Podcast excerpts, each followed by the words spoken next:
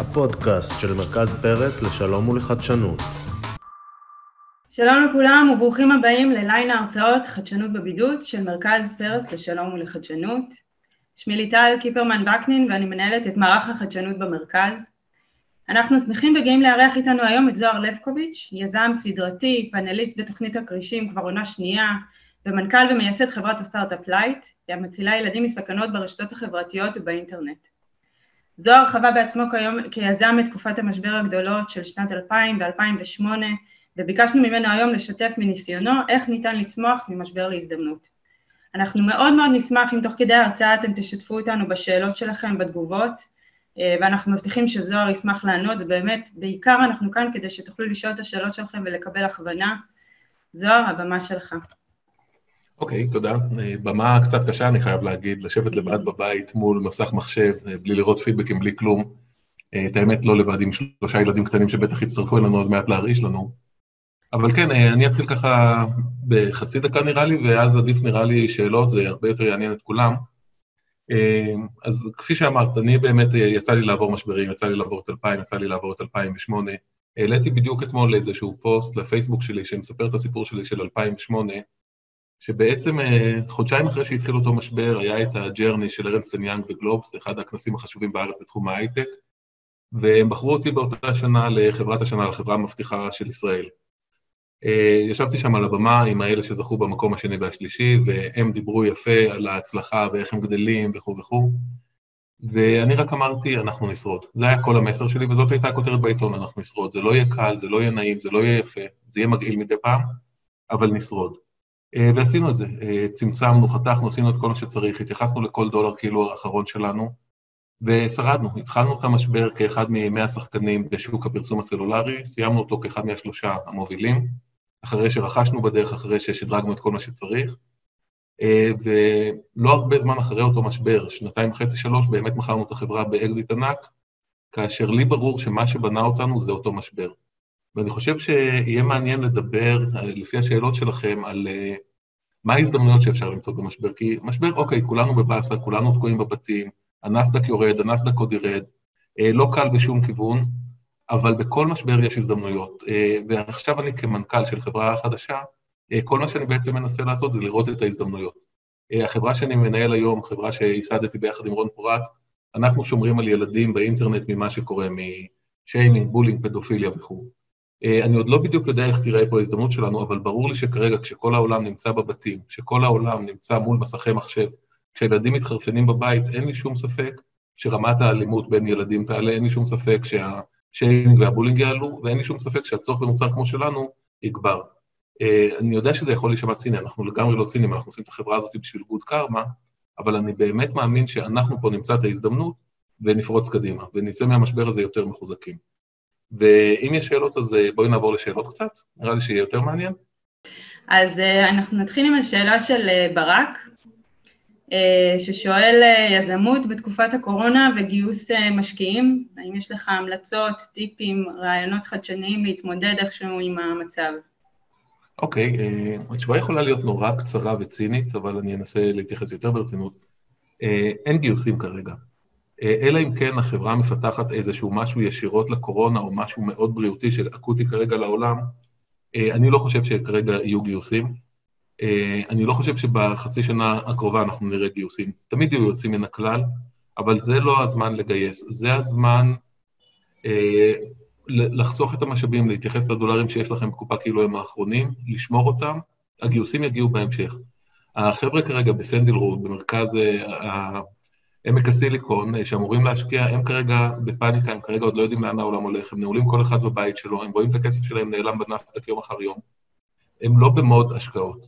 וגם כשהמצב הזה יעבור, ואני לא יודע כמה זמן זה ייקח, אבל גם אם נניח שלושה חודשים, גם עוד שלושה חודשים אנחנו כבר נכנסים לקיץ האמריקאי, ואחרי כזה משבר אנשים רק ירצו טיפה לצאת ולנשום ולראות עולם לא יהיה השקעות. לדעתי, מי שמתכנן לגייס כסף לפני ספטמבר, הולך להיות במצוקה קשה. ואם אנחנו מדברים ספטמבר, ספטמבר זה התחלת גיוס, כלומר, לפני סוף השנה, רבעון ראשון של 2021, אני לא חושב שנראה גיוסים משמעותיים. אז לחסוך, זה הזמן לחסוך, לא לגייס. זה, זה טיפ חשוב מאוד. אני עוברת לשאלה של אורן, והוא שואל, האם אתה צופה שינוי גדול בהתנהגות הצרכנית אחרי המשבר? האם אנשים ירצו לחסוך לאחר מכן, או ירצו להוציא כסף ולפצות את עצמם? אני חושב שאנחנו כבר מתחילים לראות שינויים. השינוי הראשון שאנחנו רואים זה שה e-commerce, שכולם אמרו שהוא יקרה, יקרה, יקרה, והוא בעצם כבר היה בפריצה הגדולה שלו, כרגע הוא הפך לאלטרנטיבה היחידה. אז אם נסתכל על אמזון או על אתרי שליחויות אחרים, אה, כפי שאמרה הבדיחה בוואטסאפ, שבקרוב שופרסל יקנו את אה, מייקרוסופט, כל העולם היום במשלוחים. אה, אז זה שינוי ראשון שאנחנו נראה. שינוי שני שאנחנו נראה, כמו אחרי כל מיתון, ואנחנו נכנסים עכשיו למיתון מאוד קשה, הצריכה תרד. גם עם החבילות, הערה של הממשל האמריקאי עם השני טריליון דולר שיזרקו לשוק, והם יזרקו הרבה יותר בהמשך, הביקושים ירדו, אנשים יקנו פחות. אה, שזה די בסדר במצב הזה, כי גם ההיצע קטן, כי סין נפגעה קשה, גם אם סין עכשיו חוזרים למוטב, עדיין ייקח להם חצי שנה לחזור לפול קפסיטי, לייצור מלא. אז בעצם גם נראה פחות היצע של מוצרים, גם תהיה עלייה במחירי המוצרים, כי סין נפגעה קשה, אה, אבל מצד שני גם נראה ביקוש יורד. איך זה ישפיע, יש לי תואר שני בכלכלה, אני לא בדיוק יודע איפה העקומות האלה ייפגשו, ההיצע והביקוש, איפה זה יקרה להם. אף אחד לא יכול לחזות את זה היום, אבל אנחנו הולכים להכיר עולם חדש. אה, ייקח זמן אחרי המשבר הזה גם שאנשים יחזרו לטוס, אה, שאנשים יחזרו לעבוד ממשרדים. זה לא שבעוד חודש יגידו לנו, תחזרו כולכם למשרדים להצטופף, זה לא יקרה כל כך מהר. אה, אני הייתי גם בתקופה של הסארס לפני פחות או יותר 20 שנה נראה לי כבר, וגם שם זה השפיע על כנסים בכל העולם, לא רק לחודשיים שהסארס היה, אלא כמעט שנה אחרי זה הרבה פחות כנסים היו, הרבה פחות טיסות היו. התחילו פתרונות סקייפ למיניהם הרבה יותר יעילים, ואני חושב שהפעם זה יהיה על סטרואידים, הנושא הזה. אנחנו נראה שינויים שוואלה, אין לי מושג מה הם יהיו, אבל מי שישב ויחשוב על ההזדמנויות שיקרו פה, אני בטוח שיהיה פה אינסוף הזדמנויות. מעניין מאוד. אני עכשיו אה, דווקא שאלה שפחות אה, קשורה לקורונה, שואלת אותה טלי כץ, והיא אומרת, להרבה אנשים יש רעיונות מצוינים. מה עושה את ההבדל בין אלה שהופכים לסיפור הצלחה לאלה שהרעיונות שלהם נשארים במגירה? אני משער שאופי. אה, יש קורס שהעברתי בעבר באחד מה-Ivy League בארצות הברית, והיה לי שם הרבה דיונים עם הדיקן לפני שהתחלתי את הקורס, האם אפשר ללמד אדם להיות יזם. והתפיסה שלי הייתה שלא, אי אפשר ללמד אדם להיות יזם, אפשר ללטש אותו. אפשר uh, לתת, למי שנולד יזם, אפשר לתת את הכלים לעשות את זה יותר יעיל, יותר מדעי, יותר כלכלי. אבל אני לא חושב שאפשר ללמד מישהו להיות יזם, וההבדל בין יזם לבין לא יזם, אה, זה האומץ, זו התעוזה, זה המוטיבציה, זה לקום בבוקר ולדעת שאתה הולך להתאבד על משהו. אה, איך אמר לי איזה פעם מישהו, זה דימוי שקצת מפחיד בעידן הקורונה, אבל הוא אמר לי, יזם, אם היינו מדברים על זה בעולם ביולוגיה, זה בעצם מוטציה. זה מישהו שיוצא מאזור הנוחות שלו, שהולך כנגד כל הזרם, מנסה לעשות משהו חדש, ככל הנראה הוא יתרסק ויחוסל בדרך, אבל אם הוא יצליח, הוא גרם לשינוי בכל האבולוציה של העולם. אז אם יש מישהו שיש לו רעיונות טובים, רעיונות זה לא מספיק, לכולנו יש המון רעיונות, צריך ליישם את הרעיונות. צריך להקים צוות, צריך להקים חברה, צריך לגייס קצת כסף, לא היום כן היום כסף, אבל כשיהיה, אה, וצריך להפוך את הרעיון למציאות. אה, אני נפגש המון פעמים עם אנשים שאומרים, אני יזם, ומציגים לי רעיון, ואז אומרים לי, טוב, קח את הרעיון שלנו, תבנה אותו אתה. וואלה, לא רוצה. לי כבר יש חברה, לי כבר יש את הדברים שלי. אתם רוצים להקים חברה, אני יכול להשקיע בכם.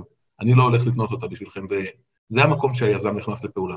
אה, תזיזו את עצמכם, צאו מהמיטה, קומו מוקדם, לכו לישון מאוחר, תילחמו כל היום, ווואלה, 99 אחוז שתתרסקו, אבל יש אחוז אחד קטן שאולי זה יצליח.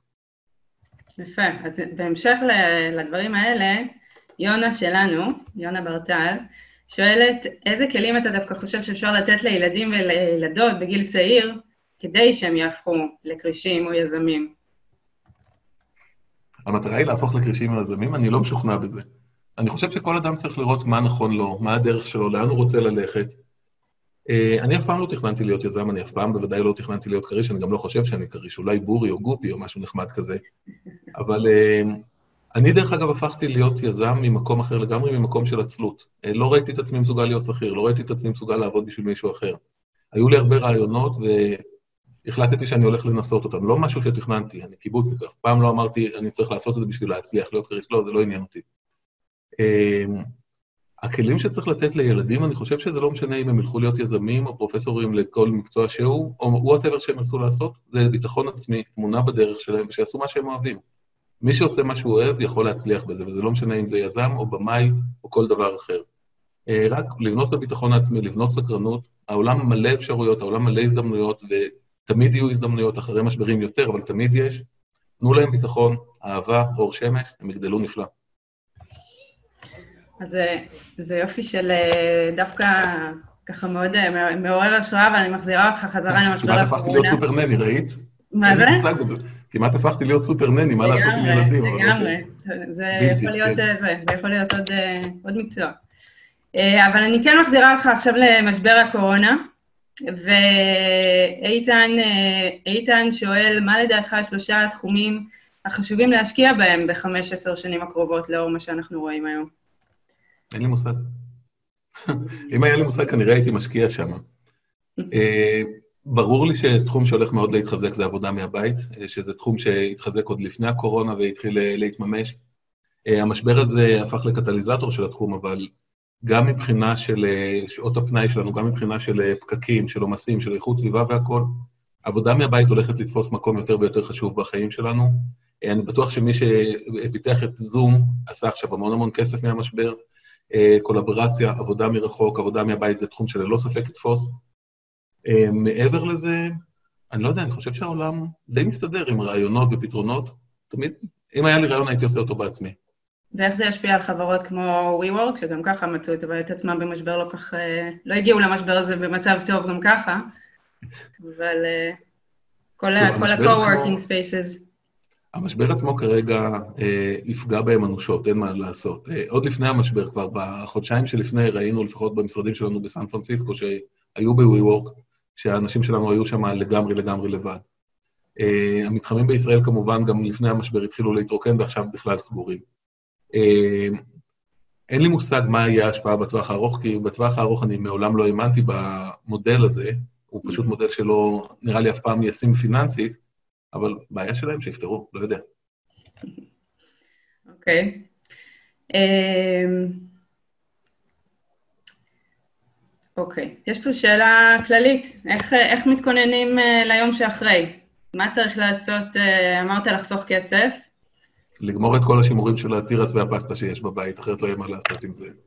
איך מתכוננים ליום שאחרי? מתכוננים, אה, אני מדבר מבחינה של מנכ"ל חברה. אה, זאת ההזדמנות לבנות את הצוות הכי טוב, הכי חזק. אה, משבר כזה מאוד מגבש צוות. להתכונן, להיערך, להגיע עם מוצר מאוד מאוד חזק, לדעת שברגע שזה ייגמר אתה יכול לתקוף את השוק ולקחת אותו, להיות יצירתי בזמן הזה. אני יודע מהמשבר הקודם שעברתי ב-2008, שבזמן המשבר הרבה מהמתחרים שלי סבלו היה הזדמנויות לקנות אותם, היה הזדמנויות לגייס את האנשים הכי הכי טובים בשוק שלפני כן חלמו רק על אמזון וגוגל, ופתאום הם באו אליי כי אני הפכתי לדבר היציב. אה, זה להכין את עצמך, להכין את עצמך הכי חזק, וביום שהמשבר הזה עובר, להתפוצץ על העולם. אין לי משהו קונקרטי להגיד, כי כל חברה זה סיפור אחר לגמרי. יש חברות עכשיו שאני מכיר שפורחות בזמן המשבר, למשל חברה כמו K, אה, K-Health, שהם עכשיו בזמן המשבר פורחים. יש חברות שהמשבר הזה ירסק אותן, יש חברות שזה לא נוגע להן. כל חברה לגופה אבל משבר הוא הזדמנות לקחת את האנשים הכי טובים, לבנות את הצוות הכי טוב, לגבש אותו ולהיות מוכנים ליום שאחרי. סתם ככה, בהמובי למשל, החברה הקודמת שלי, שנתקעתי במשבר של 2008, בהמובי אנחנו פיתחנו אה, פרסום סלולרי, סיפקנו שרתים לפרסום סלולרי. וכשהתחיל המשבר כולם אמרו לי, הלך עליך, אף אחד לא יפרסם עכשיו, העולם במצב של מיתון לא ילך לפרסום, ולקח לנו חודש להבין שדווקא בזמן של מיתון זה הזמן לפרסם, ונפגשנו עם המנכ"לים של אה, טויוטה וקוקה קולה והחבר'ה האלה, והסברנו להם שכרגע כשמחירי המדיה ירדו ב-70-80 אחוז, אז נכון, אל תגידו לאנשים בואו תקנו היום טויוטה כי הם לא יבואו, אבל בואו תבנו את ה brand שלכם, כי עוד שנה שהמשבר ייגמר, יש לכם כבר brand הרבה יותר חזק. המדיה יותר זולה, לאנשים יש יותר attention, אנשים מול לטלוויזיה, אז זה לדוגמה בתחום הפרסום, מה מצאנו איך לבנות את עצמנו בזמן משבר. אבל כל מנכ"ל זה התפקיד שלו עכשיו לשבת, למצוא את ההזדמנות. אני בטוח שלכל אחד פה תהיה הזדמנות. עכשיו, אם באמת מדברים על שוק הפרסום, איך אתה, איך אתה רואה שם, איך אתה רואה את המשבר משפיע באמת על עולם הפרסום, על פלטפורמות תוכן בדיגיטל ובקלאסיות? כי מצד אחד יש הרי המון קשב של ציבור בבית והמון קרקע לפרסום, אבל מצד שני המון שווקים לא רלוונטיים, אז דווקא יהיה מעניין לשמוע איך אתה רואה את זה. למזלי, אני את החברת פרסום שלי מכרתי ב-2012 ונשבעתי לא להתקרב שוב לשוק הזה, הוא שוק די דוחה. אמ, שוב, יהיה, אי אפשר לדעת עדיין איך זה ישפיע על הפרסום, כי מצד אחד מאוד uh, הצריכה תרד, כי אנשים עכשיו בבית, כי יש אבטלה שלא חווינו מעולם, בדור שלנו ובדור שלפנינו, uh, אבל אנשים ימשיכו לחיות ולקנות, uh, המפרסמים ימשיכו. לאן זה יעשה שיפט, איך ייראה הפרסום, אני לא יודע, אני בטוח שיהיו הרבה ציניקנים שפתאום ישימו את אמיר דדון באיזה מרפסת, מפר את אה, תנאי הבידוד ינסו דרך זה למכור מזגנים אה, בציניות מלאה. כל אחד ייקח את זה למקום שלו, זה יתחיל מגל של ציניות, זה יהפוך לגל של משהו יותר תבוני. עולם הפרסום ימצא את עצמו, אנשים ימשיכו לקנות, אנשים ימשיכו לאכול, וכשהמשבר יעבור, אנשים יחזרו לטוס וללכת למלונות. העולם יחזור להיות מה שהוא היה עם ש... ש... תיקונים קטנים, אבל העולם של הפרסום ימצא את עצמו, אני לא מוטרד.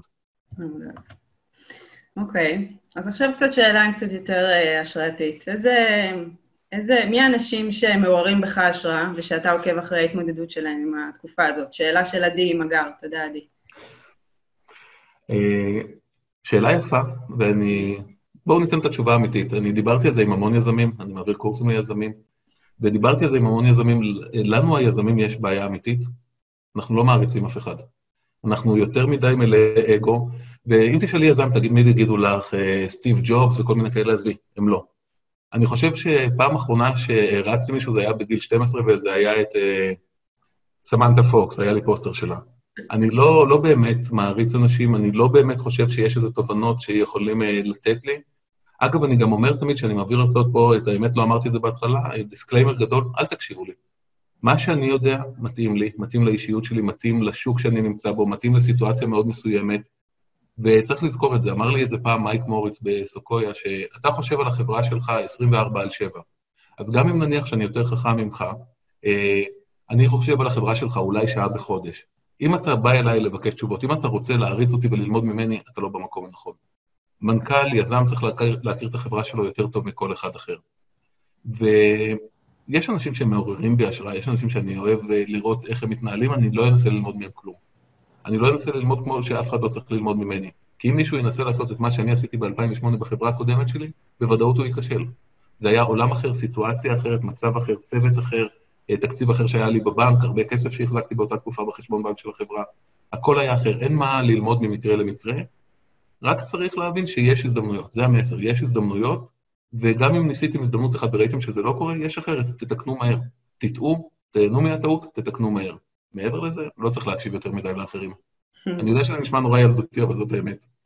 אוקיי, okay, אז אם ככה, אז אני אשאל אותך שאלה איך אתה, איך אתה עושה דווקא דברים. מיכל זיגלמן שואלת, מהם הכלים שאתה מיישם כדי לזהות הזדמנויות רלוונטיות בתוך כל ים השינויים הזה? אין לי כלים, יש לי תחושות. אה, אני מנסה להרגיש, זה מתחיל מחשיבה, זה מתחיל ממקום לוגי, כמו שב-2008 הבנתי שעולם הפרסום צריך לעבור shift והמדיה הרבה הרבה יותר זולה, אז בואו נפרסם יותר ברנדים ופחות קנייה עכשיו. אה, אותו דבר כאן אני עכשיו מנסה לזהות בחברה הנוכחית שלי שמגינה על ילדים. יותר אנשים נמצאים מול המחשב כרגע, אה, ההורים בסטרס כלכלי, הילדים בסטרס כי הם לא יצאו מהבית כבר שבועיים, כנראה הילדים יהיו יותר אלימים ויפגעו יותר אחד בשני. אני מצטער שזאת ההזדמנות, אבל לשם כרגע הולך העולם, ולהתחיל לראות עצם זה שיש כרגע shift, שאנשים נמצאים הרבה יותר בבית, איך זה משפיע על חברה כמו שלי, איך זה משפיע על חברת משלוחים, איך זה משפיע על כל חברה שהיא. על חברת content, על חברת פרסום, על כל אחד. ומי שישב ויחשוב, אני לא מכיר כלים לחשיבה. מי שישב ויחשוב, יצליח.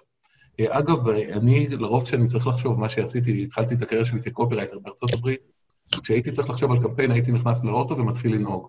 היה לי פעם שהתחלתי בבוסטון וסיימתי בשיקגו, הרבה שעות נהיגה.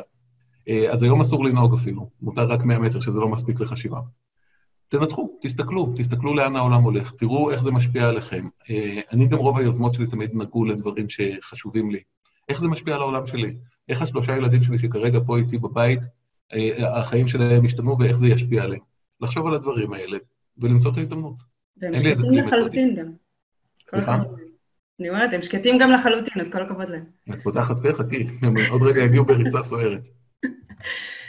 אמ, אז, אז באמת כשאתה מדבר על, על להעריך את המשבר, יש פה שאלה של אה, אביב מלמד, והוא שואל איך אתה רואה את המשבר הנוכחי לעומת 2008 ו- ושנת 2000? במה, במה הוא שונה, במה הוא דומה, מה אפשר ללמוד מזה? אמ, הוא לא דומה. הוא לא דומה. המשבר של 2000 של 2008 היו משברים פיננסיים במהותם. אה, בועות שהתנפחו יותר מדי והתפוצצו, בנקים שהיו גרידים מדי ונתנו יותר מדי משכנתאות וזה התפוצץ. המשבר הזה יושב על פחדים הרבה יותר קמאיים של כולנו, שזה משהו שאנחנו לא רואים אותו, שזה משהו כלל עולמי, זה משבר שהוא התחיל כמשהו ביולוגי. המשבר הביולוגי הופך למשבר כלכלי, כי כולנו בבית, כי הכלכלה בכל העולם עצרה. אבל uh, הוא משבר מסוג שונה לגמרי כרגע. עוד שלושה חודשים, כשנצא מהבתים, אני מקווה שנצא מהבתים, המשבר יחזור להיות משבר פיננסי. עם הרבה מאוד אבטלה, עם הרבה מאוד אנשים שאיבדו את הכל והצריכה תרד והכל ישתנה. אבל אה, נכון לעכשיו זה משבר שאין שום דמיון בינו לבין משברים קודמים, כי הוא משבר שהוא ביולוגי. עוד שלושה חודשים כן, זה יהיה משבר שהוא פיננסי, ואיתו אנחנו יודעים להתמודד הרבה יותר טוב. ואז אתה חושב שהוא יהיה דומה במאפיינים שלו בהתמודדות, בימים של האחרי? איך אני יכול לדעת? אתם גם מקליטים אותי, מה, את רוצה להשמיע לי איזה עוד כמה חודשים שטעיתי? לאף אחד אין מושג. אף אחד מאיתנו לא ראה משבר כזה מעולם ולא חזה משבר כזה מעולם. באמת אין לי מושג איך זה ייראה, אבל מה שיש לי מושג זה שהעולם לא יעצור, העולם יחזור לסורו.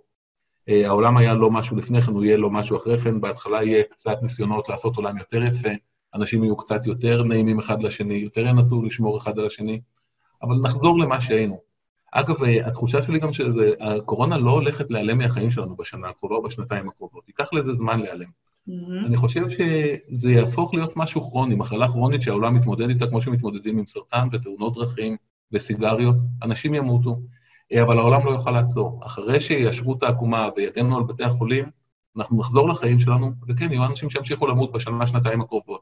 כמו שיש אנשים שמתים מכל דבר, זה נורא, אבל זה יהפוך ממחלה אקוטית שיש עכשיו מטיפול נמרץ שכל העולם נמצא בו, למחלה כרונית שכולנו נלמד לחיות איתה. אז, אז אם ככה, אני אשאל אותך דווקא מכיוון אחר. יש עכשיו איזשהו טרנד שאומר uh, שהמשבר זה איזושהי נקודה, אתה יודע, להסתכל פנימה, לשנות את, ה, את הצרכנות, אה, את, את, את הריצה המטורפת של החיים, וזה ככה מתחבר לי לשאלה של יעקב, שהוא שואל, האם אתה רואה קשר בין המשבר לבין מגמה של אקולוגיה, מחזור וכל מה שקשור לעולם הירוק? אז אתה רואה את זה. אה, נפלא. משברים תמיד מאפשרים לך להסתכל יותר פנימה, ומשברים תמיד משפיעים על איך שהצריכה שלנו תיראה. האם המשבר הזה יעשה את העולם טוב יותר? לתקופה מסוימת כן. אני משער שכשהמשבר הזה יעבור ויהפוך רק למשבר כלכלי, החברות, הקורפורטים הגדולים עדיין ינסו להיות יותר סושיאל, יותר ריספונסיבל לאנשים ולקהילות שהם נמצאים בהם. אני משער שבטווח של שנה, שנתיים אחרי שזה יעבור, העולם הוא אותו עולם. אני לא חושב שאנשים באמת הולכים להסתכל פנימה. אה, אני חושב שזו הזדמנות, אני חושב שזו הזדמנות לכולנו שיושבים היום בבית להבין יותר טוב מי אנחנו, אה, ולראות מה אנחנו רוצים לעשות הלאה. אם נדבר למשל על עולם ההייטק, ב-2008 היה פיטורים של קרוב ל-35% מכוח העבודה בארצות הברית, mm-hmm. בתחום ההייטק, ובערך 40% מהם מעולם לא חזרו לתחום ההייטק. הרבה כי החברות לא רצו אותם חזרה, אבל חלק גם ישבו בבית, אמרו, יש משבר, אנחנו בכל מקרה לא עובדים כרגע, בואו נחשוב מה מתאים לנו, ומצאו את עצמם במקומות אחרים. אז אני לא יודע איך העולם משתנה, אני רק ממליץ לכל אחד שיש לו עכשיו את הזמן, תחשבו מה נכון לכם. Uh, בעיקר למי שהיום מאבד את עבודתו, תחשבו מה נכון לכם, לא בטוח שהייטק זה כל העולם, לא בטוח שזה כל מה שיש. בואו נראה מה עוד אפשר לעשות. מהמם, יופי של מסר. אז עכשיו יש לנו פה שאלה משי, אה, והוא אומר, אני בן 16 ואני אוהב לשמוע אותך והייתי רוצה להיות כריש כמוך. מעניין אותי איזה תלמיד היית, כי אני נער סקרן ומתעניין, אבל לא אוהב לשבת בכיתה וללמוד. אשמח לטיפ ממך. וואו, uh, תמיד קשה לי לענות על שאלות כאלה, uh, כי המסר שאני צריך להגיד זה, לך תלמד, תעשה בגרות, תלך לאוניברסיטה, תעשה את המסלול הזה. אני גדלתי בדור שהוא קצת אחר ואני גדלתי בקיבוץ, אז לומר את האמת, לי מעולם לא הייתה תעודת בגרות, יש לי תארים מתקדמים אחרים, השלמתי את הכל, אבל לא ממקום של בגרות, אה, אבל כן דאגתי תמיד ללמוד את הדברים שהיו חשובים. כן דאגתי לשבת וללמוד לתכנת בגילאים המתאימים, כן דאגתי אחר כך באוניברסיטה ללכת ללמוד דברים שפותחים את הראש. פחות עניין אותי ללמוד שפת קוד זו או אחרת, פחות עניין אותי ללמוד מתודה מסוימת. אני הלכתי על תארים שהם הרבה יותר רחבים, כמו כלכלה, כמו מתמטיקה, כמו דברים כאלה שהם שיטת חשיבה. ו... זה מאפשר לך להבין את העולם קצת יותר טוב, זה מאפשר לך להבין את המשחק קצת יותר טוב. אה, זאת ההמלצה שלי, כן חשוב ללמוד לא בשביל הלימודים פרסה, לא בשביל התעודה פרסה, אלא כי זה מלמד אותך לחשוב. ואף אחד מאיתנו לדעתי לא נולד עם היכולת לחשוב באופן טבעי, וכל דבר כזה שעוזר טיפה ללטש את המוח, ללמד שפה חדשה של חשיבה, הוא חשוב. אז באמת בהמשך לזה, עדן, עדן רוברט שואל, אילו מיומנויות היית מציע ללמוד ולהתנסות שמבחינתך הן מסת הצלחה? איזה מה? מיומנויות? מיומנויות, כן. במה רוצים להצליח? אני משער שמי שרוצה אה, לנהל מלון, כדאי שילמד לנהל מלונות. מי שרוצה לטוס, כדאי שיהיה טייס. השאלה במה רוצים להצליח. אני מעולם לא, כששואלים אותי מה המקצוע שלי, וואלה, אני לא יודע מה המקצוע שלי. אה, שזה מה שהפך אותי ליזם, שבעצם אין לי איזה מקצוע ספציפי, אני לא כלכלן, אני לא מתמטיקאי, אני לא, לא שום דבר עד הסוף. אבל uh, החלום שלי, למשל, לילדים שלי, הילדים שלי עדיין צעירים, אבל החלום שלי שהם ילכו ללמוד בבית ספר בארצות הברית שנקרא ריד, ריד קולג'. Uh, זה קולג' קטן, אוניברסיטה קטנה מאוד, שאתה נכנס לשם בתחילת שנת הלימודים, אתה מתחייב להיות שם ארבע שנים, אחרי ארבע שנים אתה יוצא עם תואר שני, ובין לבין יש לך את כל הכיתות פתוחות. כלכלה, מתמטיקה, מדעי המוח, חקר סרטן, כל דבר שאתם רוצים, ספרות, פילוסופיה. ארבע שנים אתה חייב להיות באוניברסיטה, להיכנס לאיזה כיתה שאתה רוצה ולקבל את התואר השני. ואותי זה מאוד מרתק, הגישה הזאת, הגישה הרנסנסית של לדעת אה, על כל הדברים, על כל מה שסובב אותנו, לא להתמקד בנקודה מסוימת. אבל זה מתאים לאדם כמוני, זה מתאים לתפיסה שאני הולך בה. כמובן, מי שרוצה לחקור אה, קורונה, כדאי שיהיה רופא, שיהיה עם יכולות מחקר. אין לי תשובה חכמה, לי מאוד עבד הגישה הרחבה, ללמוד תארים שפותחים את החשיבה, שפותחים את הראש, אבל אין לי מושג אם זה הדבר הנכון. אז בואו נדבר קצת על עולם החינוך. אה, יאיר אבוטבול אה, שואל, עולם החינוך יצא מהמשבר לכיוון של למידה עם כלים דיגיטליים, איפה אתה רואה את ההזדמנות היום בתחום החינוך? אה, אני הייתי שותף לפני כמה שנים בפרויקט Space.il, החבר'ה שבנו את בראשית, שהגענו לירח, הגענו קצת מהר מדי, אבל הגענו לירח. הסיבה שאני לקחתי שם חלק, הייתי גם בעמותה שלהם, בדירקטוריון של העמותה לתקופה מסוימת והכול. מה שאותי עניין שם זה להראות לבני נוער שיש גם מדעים בעולם. שהחלום לא צריך להיות רק כדורגלן או דוגמנית, אלא שאפשר גם להיות מדען, שאפשר ללכת לתחומים נוספים, שזה, העתיד הוא גם שם. אה, מה הייתה השאלה? איזה הזדמנויות אתה רואה דווקא היום למערכת החינוך אה, עם זה שאנחנו עוברים לכיוון של למידה דיגיטלית? האם זה, האם זה הכיוון שהמערכת החינוך צריכה לקחת אותו? אני לא חושב שזה מאוד משנה, אני לא חושב שזה משנה מה, מה המכשיר שמולך, האם זה עט ונייר או שזה לפטופ או שזה דרך האינטרנט, זה, זה לא מה שמשנה. מה שמשנה זה מה הערכים שהמורים יחליטו להקנות, זה מה הסקרנות שהם ייצרו בתלמידים שמולם, המתודה עצמה, הממשק עצמו, לדעתי הוא הרבה פחות משנה, הרבה פחות מעניין, אבל אפשר היום להשתמש בטכנולוגיה על מנת שאם המורה שמולך הוא לא מספיק טוב, למצוא מורה טוב במקום אחר וללמוד ממנו. זה מאפשר לתלמיד להגיע למורים טובים יותר. אני לא חושב שזה ישנה את המורים שמולנו, אני לא חושב שזה ישנה את מערכת החינוך, אני חושב שזה מאפשר למי שסקרן היום להגיע למידע שאני כילד לא יכולתי להגיע אליו. כל אחד היום יכול להירשם לכאן יוניברסיטי, או עכשיו, בתקופה של הקורונה, כל ה-Ivy League Universities בארצות הברית פתחו את כל הקורסים בחינם, הרווארד, יל, הם כולם פתחו את כל הקורסים בחינם, תורידו קורסים, תתחילו ללמוד. לא צריך לבקש ממערכת החינוך להשתנות, הם לא הולכים להשתנות, בטח לא לטובה, אבל כל אחד לעצמו יכול ללמוד את כל מה שהוא רוצה היום, הכל זמין. אוקיי, okay, אז עכשיו אני עוברת דווקא לשאלות יותר uh, מתחום הניהול.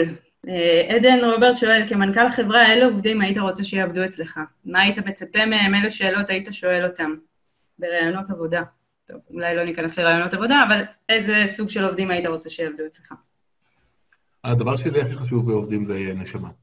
אה, אנשים חכמים יש המון. אנשים שיודעים לכתוב קוד מושלם יש בלי סוף, אנשים שכותבים אלגוריתמים חכמים מאוד יש הרבה. שחקני נשמה יש פחות. אה, ובכל החברות שהיו לי, ובעיקר בחברה שאני עושה עכשיו, שהיא חברה בשביל קרמה, בשביל להציל ילדים, אני רוצה את אלה שבאים לעשות את זה בשביל הנשמה. אה, איך אני אומר להם תמיד בראיונות עבודה, לאלגוריתמאים שאנחנו מראיינים?